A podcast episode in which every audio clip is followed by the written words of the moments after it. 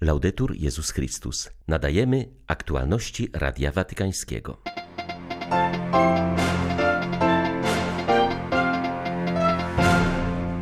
Dziś o godzinie 18 rusza ogólnoświatowy maraton modlitewny w intencji ustania pandemii. Jego inicjatorem jest papież Franciszek. 145 przywódców religijnych z całego świata wystosowało apel do szefów państw i rządów oraz firm farmaceutycznych, wzywając do zapewnienia globalnego i powszechnego dostępu do szczepionek. Papież Franciszek dołączył w litanii do świętego Józefa siedem nowych wezwań. 1 maja witają Państwa ksiądz Krzysztof Ołdakowski i Krzysztof Bronk. Zapraszamy na serwis informacyjny. Dziś o godzinie 18 rusza ogólnoświatowy maraton modlitewny w intencji ustania pandemii. Jego inicjatorem jest papież Franciszek. Codziennie o godzinie 18 w jednym z sanktuariów maryjnych będzie odmawiany różaniec, transmitowany do świata za pośrednictwem watykańskich mediów. Każdy dzień będzie miał odrębną intencję, obejmującą różne kategorie osób najbardziej dotkniętych przez pandemię.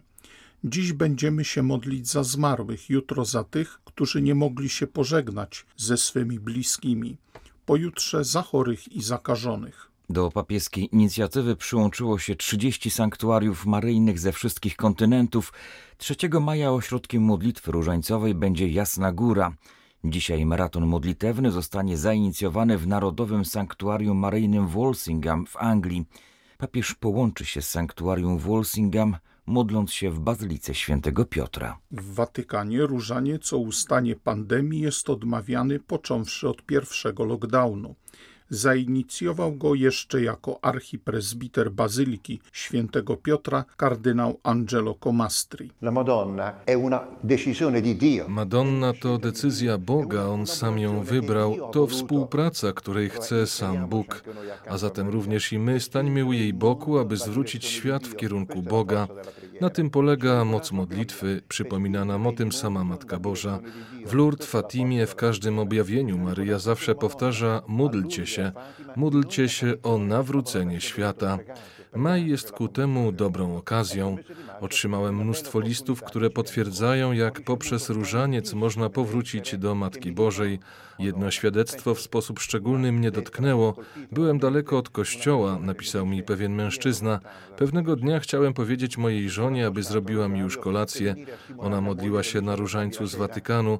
Zatrzymałem się na chwilę, a potem sam zostałem wciągnięty w tę modlitwę. Padłem na kolana, nie znałem nawet zdrowaś Maryjo, a od tego dnia nie opuściłem ani jednego różańca.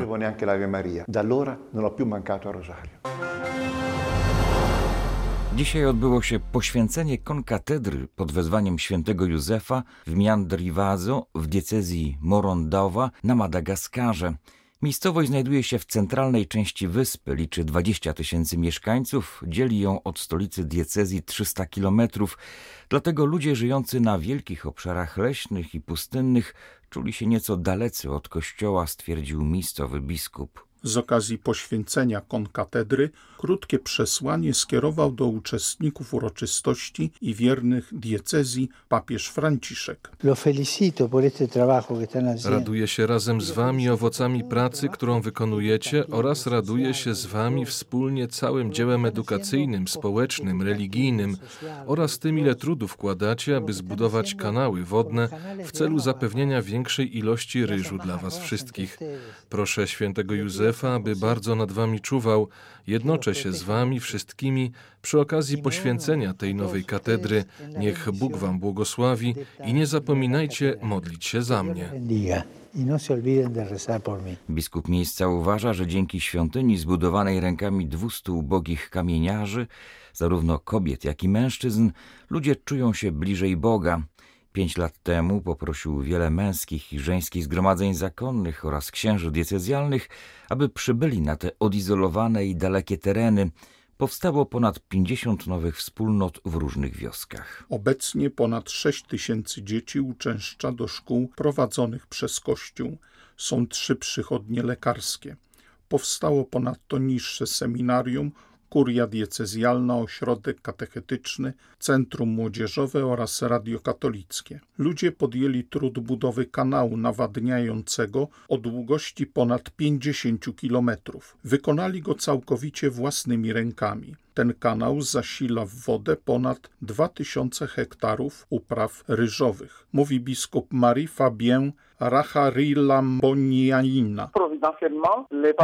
Opatrznościowo papież Franciszek przybył na Madagaskar i wtedy pewna kobieta, późniejsza ofiarodawczyni, która oglądała relacje z jego wizyty w telewizji, postanowiła porozmawiać z nim i wyrazić swoje pragnienie zaangażowania w dzieło ewangelizacji. To ona podjęła się realizacji budowy tej konkatedry wraz z kurią diecezjalną. Jeszcze przed ogłoszeniem roku świętego Józefa pomyśleliśmy, że jeśli w przyszłości powstanie katedra, to będzie jemu dedykowana. Byliśmy jeszcze bardziej zdziwieni, kiedy Franciszek ogłosił rok świętego Józefa. Zaangażowanie w budowę objęło całą rodzinę ofiarodawczyni. Jej brat zostawił jej spadek, miał na imię Józef. Kobieta również pragnęła, aby Kościół nosił to imię na cześć jej brata. Dzielnica, w której wzniesiono konkatedrę, ma za patrona świętego Józefa. Inauguracja odbywa się w dzień poświęcony świętemu Józefowi, czyli 1 maja, we wspomnienie świętego Józefa Rzemieślnika. Nasz biskup senior ma również na imię Józef. W czerwcu skończy 90 lat. Ta seria okoliczności ukazuje nam wolę Bożą. Kongregacja Kultu Bożego i Dyscypliny Sakramentów poinformowała, że papież Franciszek dołączył w litanii do świętego Józefa siedem nowych wezwań zaczerpniętych z dokumentów Kościoła. Są to wezwania opiekun odkupiciela, sługa Chrystusa, szafarz zbawienia, podpora w trudnościach, patron wykluczonych, patron strapionych oraz patron ubogich. Oficjalna polska wersja wezwań zostanie przygotowana, zatwierdzona i opublikowana przez Konferencję Episkopatu Polski. Z okazji 150. rocznicy ogłoszenia świętego Józefa patronem Kościoła Powszechnego papież Franciszek wydał list apostolski Patris Corde, przez który pragnął rozbudzić kult tego szczególnego świętego. W tym świetle wydało się słusznym, aby uaktualnić litanię do świętego Józefa, włączając do niej siedem wezwań, zaczerpniętych z wypowiedzi papieży, którzy rozważali różne aspekty patrona Kościoła Powszechnego. Czytamy w komunikacie Kongregacji do Spraw Kultu Bożego i Dyscypliny Sakramentów przesłanym do przewodniczących konferencji episkopatów. Każdy z nas może czuć się bezpieczny tylko wtedy, gdy wszyscy będziemy bezpieczni. Jeśli jedna część świata zostanie pozostawiona w pandemii, wszystkie inne części świata będą narażone na większe ryzyko.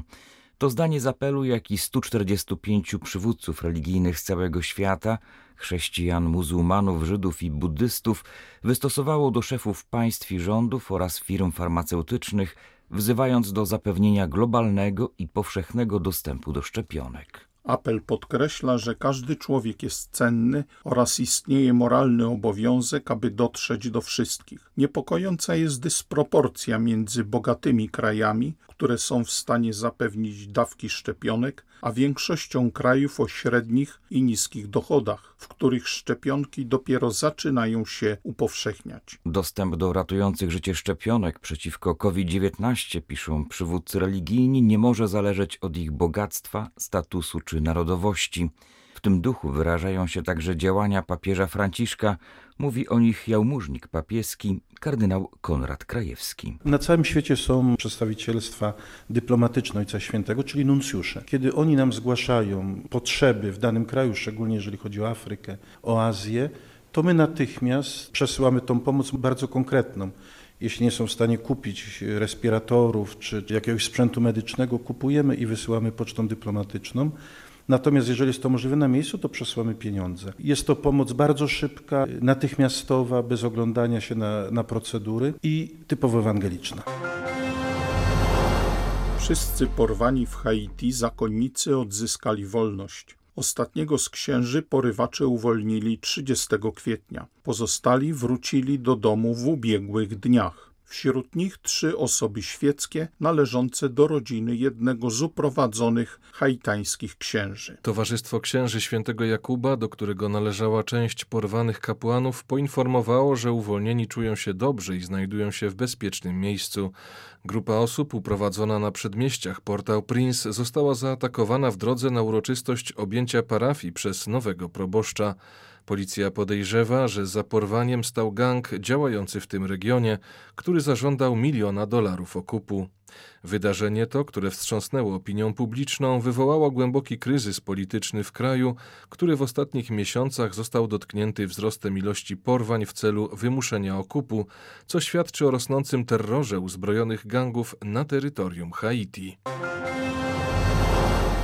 1 maja 2011 roku do Rzymu przyjechały niezliczone rzesze pielgrzymów z całego świata, w różnym wieku i z różnych środowisk. Jednak najliczniejszą grupą była młodzież, z którą tak świetny kontakt nawiązywał Jan Paweł II. To oni najgłośniej krzyczeli podczas jego pogrzebu Santo Subito, święty natychmiast. Kościół spełnił ich pragnienie. Dziś mija dziesiąta rocznica beatyfikacji Jana Pawła II. W ostatnich dniach kwietnia Rzym wyglądał podobnie jak 11 lat wcześniej, podczas Światowych Dni Młodzieży. Młodzi z pięciu kontynentów wypełnili rzymskie ulice. Na beatyfikację w okolicach placu Świętego Piotra oczekiwało prawie 2 miliony osób, w tym 400 tysięcy Polaków. Te niezapomniane sceny wspomina watykanistka Valentina Alazraki, która towarzyszyła Janowi Pawłowi II w trakcie całego jego pontyfikatu i brała udział w wielu jego podróżach zagranicznych. Już o trzeciej nad ranem plac Świętego Piotra był wypełniony ludźmi. Przybyli, aby potwierdzić świętość papieża, która nie zaczęła się wraz z jego pontyfikatem, zaznaczyła dziennikarka w rozmowie z Radiem Watykańskim. Byłam świadkiem w procesie beatyfikacyjnym i to, co mnie najbardziej uderzyło, gdy czytałam ponad 100 świadectw o życiu Karola Wojtyły, to fakt, że wszystkie osoby, z którymi rozmawiano, mówiły o wspólnych cechach jego świętości, które sięgały do czasów, gdy Wojtyła był bardzo młody i trwały aż do ostatniego dnia jego życia. Jego wiara, sposób modlitwy są czymś absolutnie niezapomnianym, podobnie jak jego świadectwo w okresie cierpienia. Jeszcze na dwa, trzy dni przed śmiercią próbował przemówić do ludzi, mimo że przez zabieg tracheotomii nie mógł wydobyć z siebie głosu. To był niezwykły przykład męstwa. Ten obraz, jak sądzę, był w sercu wszystkich, którzy uczestniczyli w beatyfikacji. Mszy beatyfikacyjnej przewodniczył papież Benedykt XVI. W bardzo osobistej homilii mówił o zapachu świętości, który towarzyszył całemu życiu Jana Pawła II. Wspominał swoją relację z Karolem Wojtyłą i posługę jako jego bliski współpracownik. Moja posługa była podtrzymywana przez jego głębię duchową, przez bogactwo jego spostrzeżeń. Przykład jego modlitwy zawsze mi imponował i budował mnie. Jan Paweł II zanurzał się w spotkaniu z Bogiem także podczas pracy. Budowało mnie także jego świadectwo w cierpieniu. Pan stopniowo pozbawiał go wszystkiego, ale on zawsze pozostawał skałą, tak jak chciał tego Chrystus. Głęboka pokora, zakorzeniona w intymnym zjednoczeniu z Chrystusem, pozwoliła mu nadal przewodzić Kościołowi w czasie, gdy brakowało mu już sił fizycznych. W ten sposób wypełnił nadzwyczajne powołanie każdego kapłana i biskupa, stał się jednym z Chrystusem, którego codziennie przyjmował i ofiarowywał w Kościele.